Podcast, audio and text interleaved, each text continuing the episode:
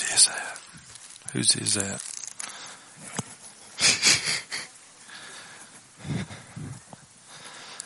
Man, it's good to be back from a trip we took and uh, looking forward to being here with you this morning. I gotta tell you something funny real quick. We go back here every Sunday and pray and you know, here a few weeks ago, there was a Bible that just kept being left and kept being left and I announced it. You know, I said, you know, somebody don't take that Bible, I'm gonna take it. And nobody took it, so I took it and started using it. And well, then I got back there this morning and there's another Bible sitting there in the window back there. And I walked over and looked and opened it up and looked at the name. It's a good study Bible with no name in it. And so I told Willie, I said, I don't know what it is. People just leaving good Bibles laying around. I'm fishing to find somebody to give this to who will use it. And we looked again, wasn't no name in. I said, do you have a, do you have a new life application study Bible? No, I'd like to have it. And so I opened up and I looked and there was some writing in there on the scripture and I looked and I thought, that handwriting looks familiar and I looked again, it's my Bible. so you can't have it no more.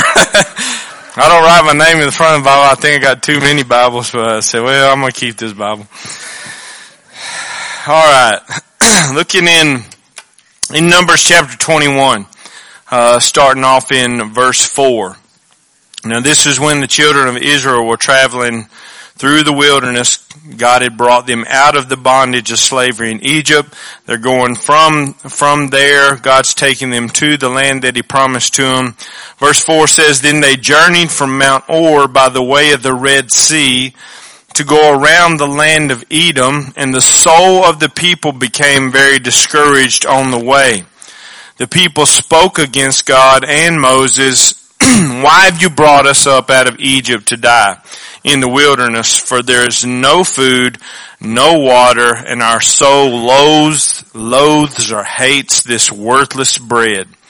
So the Lord sent fiery serpents among the people, and they bit the people, and many of the people of Israel died. Therefore the people came to Moses and said, We have sinned, for we have spoken against the Lord and against you. Pray the, pray the Lord that he take away the serpents from us. so Moses prayed for the people. And then I want you to notice God's answer to this prayer. It said, Then the Lord said to Moses, Take a fiery serpent and set it on a pole, and it shall be that everyone who is bitten when he looks to it shall live. So the so Moses made a a bronze serpent. He put it on a pole, and so it was if the serpent had bitten anyone, when they looked at the bronze serpent, he lived. When you when you look at this this text, the first thing that, that I want to, want to point out to you is that God made a promise to Israel. Uh, back when Abraham, he made a covenant to Abraham that he was going to give Abraham and his descendants this certain land, the land of Canaan. And it was always referred to as the land of milk and honey. It was a, it was a land that God blessed and and at this point in time, it was it was occupied by their enemies, the Israel, the the uh, Canaanites, Perizzites, Hittites, all the ites. Okay, and and at that point in time, later on, you know the story. The children of Israel came into bondage in Egypt. Harsh slavery is what they were under, and they cried out to the Lord in the book of Exodus, and the Lord sent Moses to deliver the people. And so God brought about ten judgments upon uh, Pharaoh in the land of Egypt, and and the last judgment being the Passover, which represents Christ. And you know the story that God brings the children of Israel out. They're delivered from the bondage of slavery. He even blessed them. The, the Egyptians just gave them all their stuff just to get them to go. And so God brings them out and then the, they were pursued by the armies of, of the Egyptians. You know, God parted the Red Seas the Egyptians, their enemies, could no longer pursue them because God destroyed their enemies. And now God brings them into the, the wilderness travels where He's going to lead them to the land of promise. And He gave them the law and all that kind of stuff, long story short. Well, in that, when you, when you look at that, a lot, there are, there are some, a few scriptures that you can say the land of promise or the promised land represents a type of heaven, okay? but for the most part doesn't represent heaven, okay, because there's no enemies in heaven, there's no battles in heaven. the, the land of promise, the promised land actually represents, I believe it is, a, a, a, the life of a mature believer. It's the life of a mature believer, spiritually mature. So this morning, I want you to think about that, you know, because in uh, one of the purposes, the key purposes of the church, it talks about in Ephesians that God gives some uh, apostles, some evangelists, some teachers for the edification of the church in Ephesians chapter 4. And it talks about so that we might come all together in the fullness of Christ, in unity in the body, and it's talking about spiritual maturity it's part of God's plan for your life as a believer is that you become spiritually mature. I think that churches everywhere are full mostly of people, and I'm not being negative, but mostly of people who are, who are spiritually immature, a lot of babes in Christ who've been saved for years and years and years. And you've heard me, if you've been here for a little while, talk about the life that God has for you. He does. He has an amazing purpose for your life. He has a, a clear direction, just like He has a clear direction for Israel in this story. And in the Old Testament, his plan was to bring them into the land of promise. You know, later on he said, when I, and God does everything. It's amazing. I was reading, I was reading the words up here this morning. It's actually Isaiah 53 where it said, He was pierced, He was crushed, He was punished, He was wounded, we are saved. God does, He is so good that He does everything for us, okay? And all He simply does is call us to believe and to follow. That's, that's, that's all we do. To receive. And so I want you to, I want you to understand before I get too heavy in this message that, that God has a specific direction for your life. And he said to those people, he said, when I bring you into a land where you will live in houses you did not build, you will eat from gardens you did not grow, you will drink from wells that you did not dig. And he goes on, and what he's saying is, this is a life of God's grace and multiplication, His goodness, His, His provision, His protection, His presence. That's the main thing, God's presence. That's what God has for us as a believer. He wants you to be in His presence, under His protection, having His provision. Okay? And that's all by God's grace. And God calls us to believe and to follow. To believe and to follow. Okay? And, and in all of that, and when you look at your life, God said, does God want me to have a great marriage? That's His plan for you. That was His plan for Adam and Eve. Sin is what robbed us of what God had for us, and we chose sin. And so sin has taken away, you know, those things. If you have marital issues, I guarantee you, I, I, I 100%, Somewhere along the way, there's sin that has taken away the marriage that God intended for you to have and wants for you to have. If you've suffered loss in your life, God wants to restore that and He wants to give you more than what you had to start with in that loss because sin took it away if you have difficulties and, and, all these different things sin brings about and Satan brings about in your life to try to rob you. He's the thief that comes to kill, steal, and destroy us. He's always trying to take away what God has intended for you and has the power to restore and to give you. Understand that. You're nowhere in life you're like, well, it's over for me. No, it's not over. It's over if you say it's over. Okay, but in God's eyes, He's like, nothing's over. Nothing's impossible. God can save, God can deliver, God can redeem, God can restore, God can bless, God can multiply, God can do what He says He can do, and there's nothing that can hinder God from doing these things. but we, we can hinder these things, and so many people I see today who are believers. Understand this story. When God brought them out of Egypt, that's a picture of their salvation, their redemption. He redeemed them. He bought them, okay, back through the blood of a lamb. We're redeemed through the blood of Jesus, the Lamb of God, okay?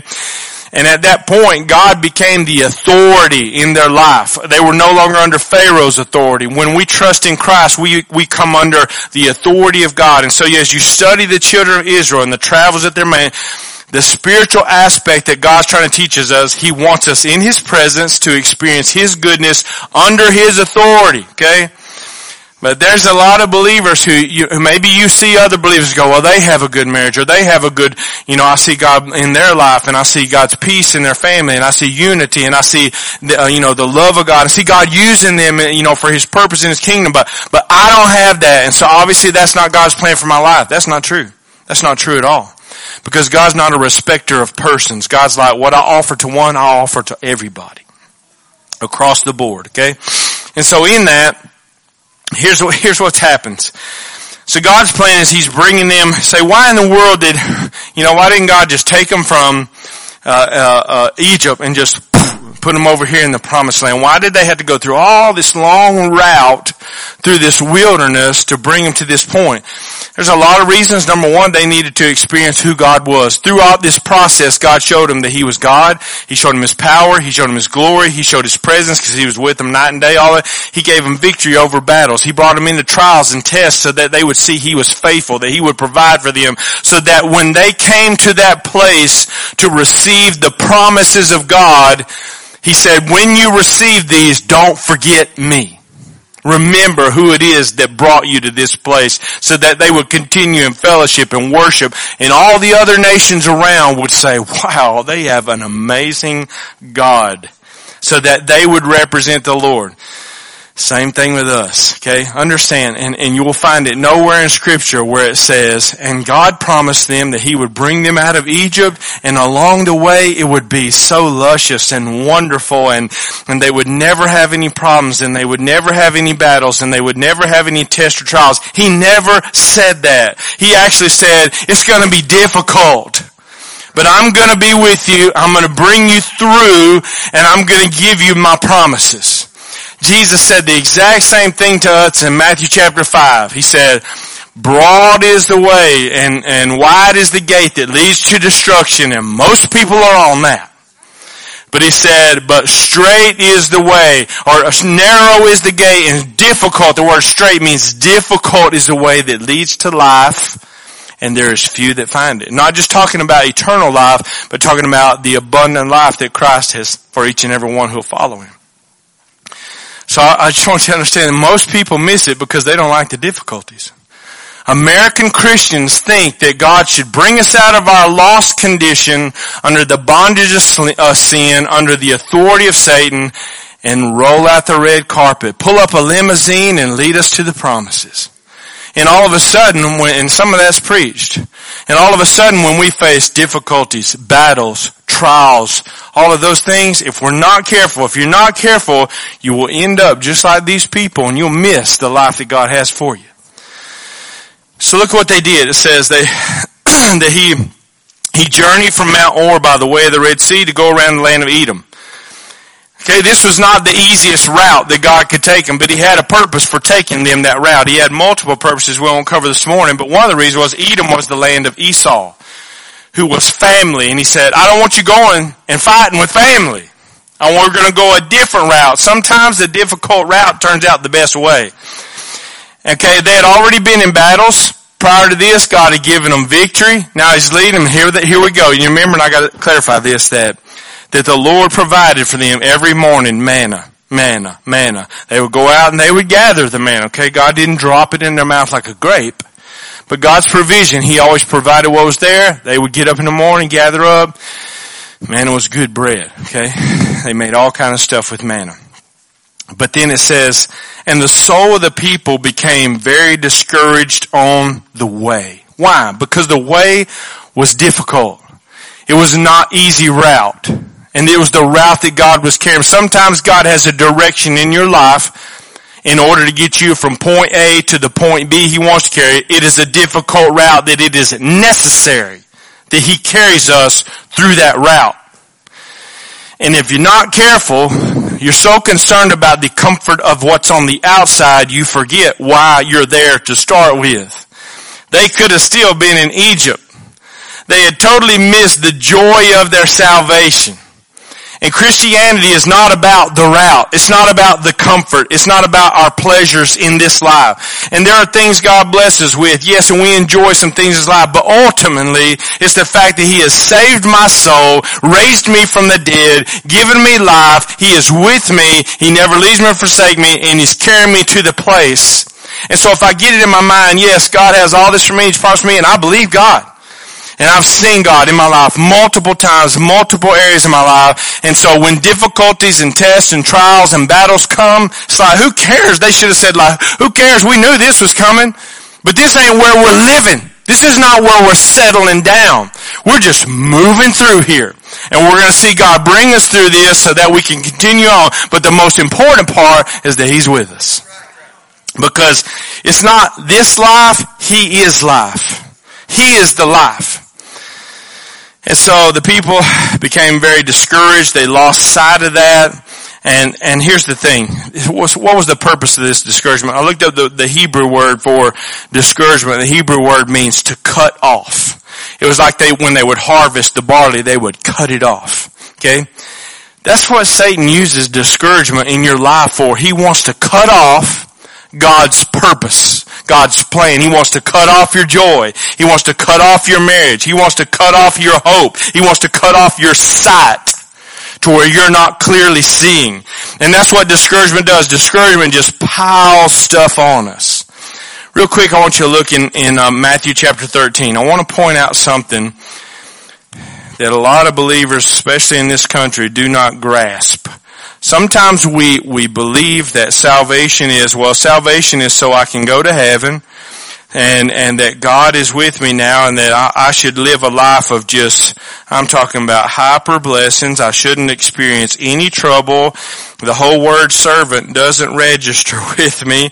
It should be going to church, sitting in the AC, being entertained, having a great inspirational message, and then I go on about my life. And then I wonder why I have troubles in my life. This is a parable that Jesus speaking in uh, Matthew 13, 45. Y'all there? All right. Is everybody there? All right. Verse 45 says, again, the kingdom of heaven is like a merchant seeking beautiful pearls, who when he had found one pearl of great price, notice what he does. He went and sold all that he had and he bought it. This merchant is a picture of a man who is seeking pearls. He's looking for something that he desires, okay? And all of a sudden he finds this one pearl that's a pearl above all other pearls. He is smitten by this pearl and it's called the pearl of great price. Okay? And he's like, in order to obtain this pearl, I'm, I'm, I'm willing to go and sell everything I have so that I can have this pearl. That pearl of great price is referring to Jesus. In our lives, my question is, are you willing to give up everything? Everything. The comforts of life. All the worldly toys. All the things that you desire that are physical and temporary are those things when you look at Jesus, this is what Jesus said, this is He saying, this is how good I am. And what I have for you compared to these things, you're willing to just that's nothing. I'm willing to leave all this stuff so that I can know Him, that I can serve Him, so that I can see Him, so that I can have Him. It's not just about so I can have what He can give, so I can have what He can provide so that I can have the blessings. No, it's It's about Him. This is taught throughout the entire scripture. It's not a new message. The Lord's like, what am I worth to you? What is eternal life worth to you? When you're 20, it's not worth a lot. As you get older, it gets a lot more valuable. Amen? And when we think about that, you know, for me, if I'd have been an Israelite, I hope I probably wouldn't have. I'd have probably murmured with the rest of them. But I hope when everybody else became discouraged, go, man, can you not see? Hey, Egypt's way behind us. We ain't going back there. We're headed to a place that's prepared for us. We're going to a place that's going to be awesome. God's made His promises and He's kept every promise so far. Why y'all discouraged? He told us it was going to be rough. We knew this area was going to be rough, but you know what? Every morning I'm full. You know, it's not steak and ribeyes, you know, or, or, or, burgers and fries, but, but God's provided. You know what? He's humbling them. He was humbling them through that. And sometimes, all the time, God needs to humble us to prepare our hearts to receive the goodness because if God just gives you the goodness, your, your, yours and my sinful nature be like, yeah, more, more, more. And this is what happens back in Numbers where it says, the people spoke against God all of a sudden, because of the discouragement, you be careful when you get discouraged. Because in your discouragement, you'll also get disillusioned. And the next thing you know, they're blaming God. God, you're the one who brought us out here. And then they're, they're, they're believing lies. There's no water. Thinking, yes, there was. God provided for them water wherever they needed it. There's no food. Eating every day. Oh, but it's not the food I want. It's not the water I want. It's not the life I desire. It's not the job that I deserve. It's not the house that I think I should own. It's not the car that I'm driving. Lord, I know that I'm driving an old car, but you know what? Everybody else around us is driving new cars, living in big houses, having six figure digit jobs, four, four figure digit, whatever. And we Americans are so entitled Look at these, you know, I go to church every Sunday, they show up once a month, and look at that. they just have everything. And the next thing you know, you're speaking against God, speaking against God's people. You know, here's the thing, Moses like, I didn't ask for this. All I'm doing, trying to do is ask what God asked me to do. And, and, and the next thing you know, they're attacking him, they're attacking the, the Lord, and they said, why have you brought us, and then notice, they're attacking God's intentions. Why have you brought us out of Egypt to die? Lord said, I didn't say that. I brought you out of Egypt to, to set you free. I brought you out of Egypt to give you life. And so many times when we hit difficulties in our life, the first thing we want to do is we want to point fingers at God. We want to point fingers at other people who have told us about the Lord and His promises. I, I hear about, I know what the Bible says. I've heard the preacher. I heard my mama. I know this and that. You know what? God hasn't done anything. I prayed. I spent a solid 37 seconds in prayer and God didn't answer it.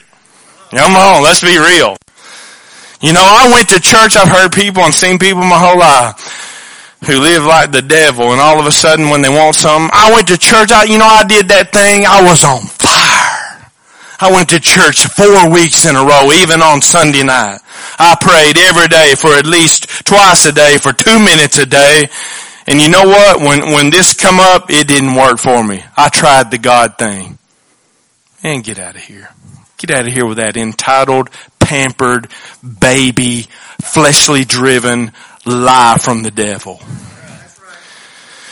Lord didn't tell you none of that stuff. Here's the question, and this, I want to point this out. He said, there's no food, no water, and our soul loathes this worthless bread. We hate your provision. We hate this manna. John chapter 6, you know what Jesus said? I'm the bread from heaven. You know what they were saying? We hate you. We hate Jesus. We hate the way. We don't like this. It's not comfortable. It's not pleasurable. It's not pleasing. It's not producing what we see that we deserve. We don't want you. And so, and this gets better. Stay with me, okay? But God says, okay. It's not like God's going, oh please, please, I'll, I'll send the angels with the limos. You know, I'll, I'll, I'll tell you what, steak for, steak and chops for everybody. Which is, oh Lord, God's not a begging God. God's like, this is my way. And that's what Jesus said. I am the way. One way. No other way. No other God. No other Savior. Zero. No tolerance. No political correctness. Jesus said, I am the way, the truth, and life. No man comes to the Father but by me. No other way. He, he proclaimed that He was God, that He is God, that He is the judge of all men. And if you don't know Jesus as your Savior, you, my friend, are going to die and end up in hell. That's where you're going. You understand that? And you can be upset about it and you'll still die and go to hell. You can say it's not fair and you'll still die and go to hell. You can hate God. You can do all those things. You can get mad. You can throw a temper tantrum, a fit. You can attack God's people and you will die and go to hell. Y'all with me? So man, that's a good message. Here we go. So the Lord sent fiery serpents. I want you to point, I want to point out something. Those serpents was always there. I'm almost done. Stay with me. Those serpents were always there. Those snakes were always there in the wilderness. God didn't create them and send them. He just went, okay. You don't want my protection? You don't want my provision? You don't want my grace? There you go. You don't want to be under my authority? You don't like my way? Say, you, you made your own choice. If you die and go to hell, understand it's because you went, I don't want your way. I don't want your authority. I don't want your love. I don't need your grace. And God will go, okay. I'll let you choose. God loves you enough to let you choose your way. And then all of a sudden the devil had his way. Fiery serpents. Now this is actually a snake. I can't remember the exact kind of snake it was. I studied this week, but it was a copper colored viper, very venomous. And the, the fiery serpent means that when it bit you, it felt like you was on fire. Very venomous snake. The Lord's like, okay. I don't think it's a coincidence that it was a snake and the devil was a snake and called a serpent all the way through the Bible. If you here today go, I don't want God's way, I don't want God's authority, what you're saying is, I want my other daddy. I want what the devil has for me and the devil's like, that's good because I got something for you. And all the while, the snakes were hiding in the side, and God was like, sometimes we forget God protects us from what we don't even know. God's, when God says, you know what, I don't care if you're in the wilderness surrounded by snakes and, and whatever else, you will not touch my people. Unless my people go, I don't need you. And God's like, okay, have it your way.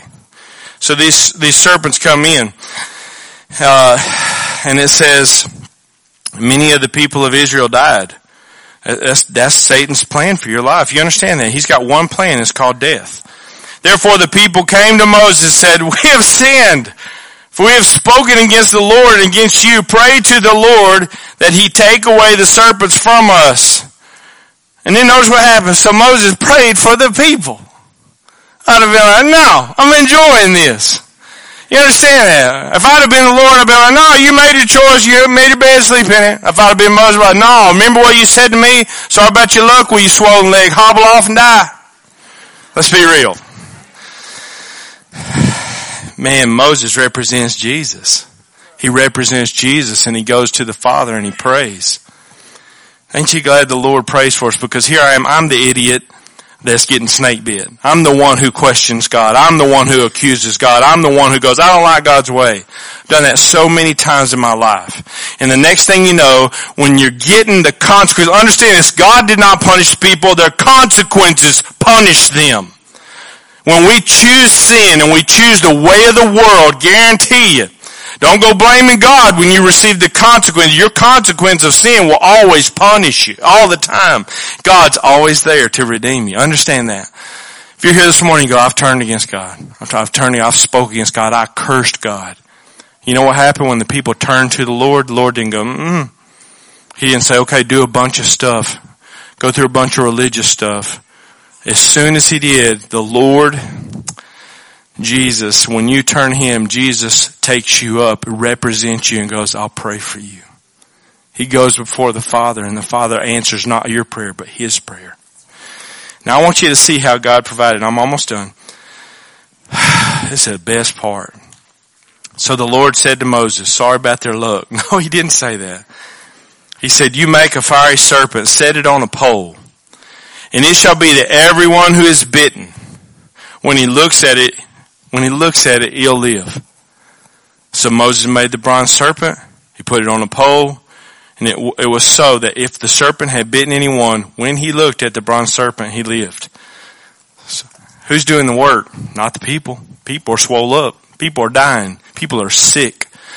People are trying to dodge the serpent. Moses goes over. Say, why is it a bronze serpent? Bronze all the way through the Bible represents judgment. God's judgment. So, so Moses makes and shapes this bronze serpent, puts it on a, a tree pole, holds it up in the air.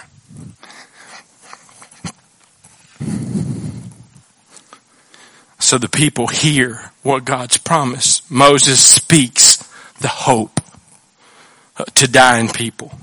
If you'll just look at this pole, God said it, He'd give you life. Just look at the serpent. So he holds it up people like believe, okay, what can I do? Some people went, I believe God's promise. And they go out and they look, like, I'm healed. I'm not dying anymore. Snake has no authority over my life. And like, God, thank you so much. But then there were some who were like, nah, my legs swell up the size of an elephant, but that's so stupid. You would have to be uneducated moron to believe that you can simply go out here, look up at a religious man holding a pole up in the air and that it could fix this. I've got my own way, made my own anointing. I've, you know, I've made another route. If I run a lot and I jog a lot and I go wash in the river, surely, boom, dead man, dead man. No other way. God said, you want to live? Look to this. Okay, I want you to look, finishing up, John chapter 3. So why did God tell this story and why did Jesus refer to it in connection to one of the most powerful verses in the Bible? Nicodemus comes to Jesus, who was a religious man in John chapter 3. Jesus says in verse 13, no man has ascended to heaven. You don't work your way to heaven. You don't be good enough to heaven. But he who came to who down from heaven, that is the Son of Man who is in heaven. And notice what it says, and as Moses lifted up the serpent in the wilderness, even so must the Son of Man be lifted up. Why? So that whosoever believes in him should not perish, but have eternal life. For God so loved the world that he gave his only begotten son, that whosoever believes in him should not perish, but have everlasting life. Now get this picture. So what is Jesus trying? He's telling Nicodemus read the story in Numbers. He was a Bible guru. So what was God doing back thousands of years earlier? What was he trying to, he was, he was saying, I, I have a different salvation, same path, different man. When you look, what was Jesus saying Here he is, he said, even so my son man, when Jesus was lifted up on the cross, he became our sin. He became the sin that was destroying us, taking our life. The bronze represents God's judgment being poured out on His Son. And He said, here's the, here's the, here's the same message. Whosoever believes in Him, you look to Him. And here today as God's people, we lift Jesus up. We lift up the cross and go to the world. God loves you. You're bitten by the serpent. You've got poison in your spiritual man. You're going to die. You're going to perish. You're going to end up in hell. And God didn't say, sleep in your own bed. God said, I love those. I love those people who spoke against me. I love those people who rebel. I love those people who hate my son. I love those people who hate my way. In so much that I'm willing to give my son to be lifted up on a cross and I will pour out my wrath that those people deserve upon him so that if you will simply look to Jesus in faith, I will forgive your sin and I will give you life. That's what faith looks like. Maybe some of you here this morning are trying your own way. That's ridiculous. You would have to be an uneducated idiot to believe that. That's just another opinion. No, that's a fact. And here's the hope that you have. I don't care what life you've lived. You could, you could have been the very one that, like that song we sang, drove the nails in the hands of Jesus. And he would have said, I'm here for you. I'm here for you to save you because the snake has destroyed you and you have no hope apart from him. How can I be saved? Look to Jesus. Is that simple? Not for him. Wasn't that simple for him? But you know what? He couldn't contain his love for sinners, of which we're all guilty. And some of us see a greater effect because the poison's taking a whole lot hold on some more than others, but understand you're going to see the effects of it in your life. And maybe you're here say, I'm already saved. I trust in Jesus. I look to Jesus, but now my life's out here and I'm murmuring against God and I'm so discouraged and I'm frustrated and I'm even angry against God. It's because you're looking down. It's because you're looking at your conditions. You're looking at the difficulties. The Lord's lifted up. Go, I'm going to look to you, Lord. Every time. Every time you just turn to the Lord and go, God, I've made a mess. I've wrecked my life. I've sinned against you. God's like, I'm ready to forgive. The Bible says he's full of compassion, ready to forgive every time, every time. And that's the message of God's word. If you don't know Jesus as your savior, listen to me. You have no hope. They didn't die immediately when the, when the serpent bit. And you know what? You don't die immediately when sin bites, but it's coming. And you're missing the very life that God wants to give you so much. And for you here that are not pursuing your growth and your maturity in Christ, that's His plan for you. Man, don't settle for anything less than that. God is life. Jesus is life. Love Him. Don't look for what He has for you. Look for Him. Pursue Him. And you'll see what life is all about. And if you've stepped out of the way or you've even started heading backwards, just turn around. This morning, turn to God and be honest with Him. And if you've never trusted in Jesus as your Savior, God will save you right here today. What I need to do, walk up front? No. No. I've held up. I've held Him up. You just look to Him. Look to Him this morning go, God, I believe. I believe your word. I believe your promises. I'm looking to you to forgive me. Take your eyes off these people. Take your eyes off the church building. Look to Jesus. And when you look to Jesus, you will live. Will you stand with your head bowed and your eyes closed? Let's have a word of prayer.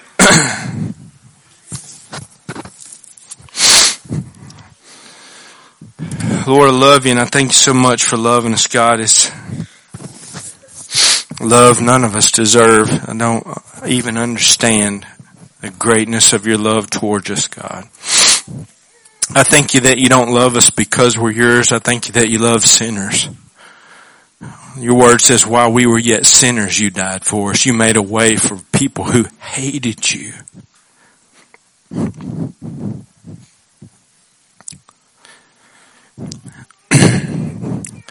and people who continue after you save us and deliver us to be ugly and to spout off prideful, arrogant things and to live in a way we think's better than the way you have for us.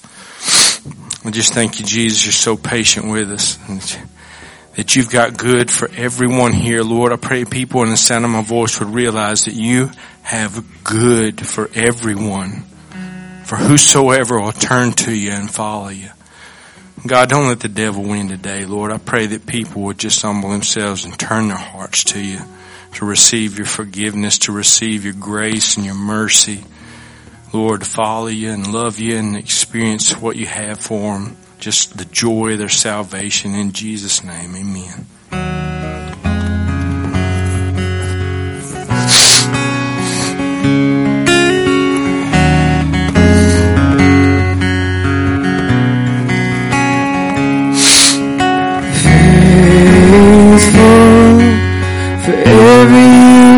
faithful Father to the fatherless. You are born, the one who feels forgotten. You are faithful God. Faithful, for every you faithful lover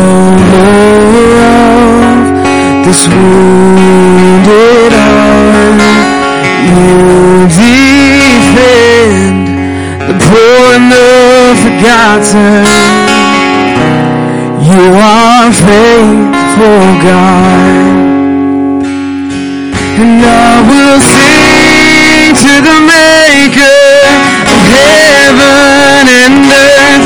God, you reign forever, and your love will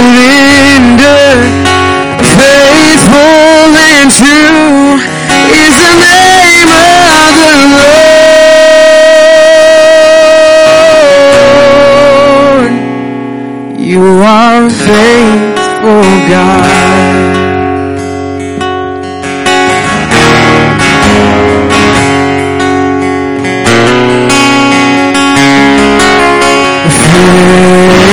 faithful, forever you were faithful, shelter for the fragile soul. You lift us up, you hold us all together. You are faithful, God. And I will sing to the Maker of heaven and earth.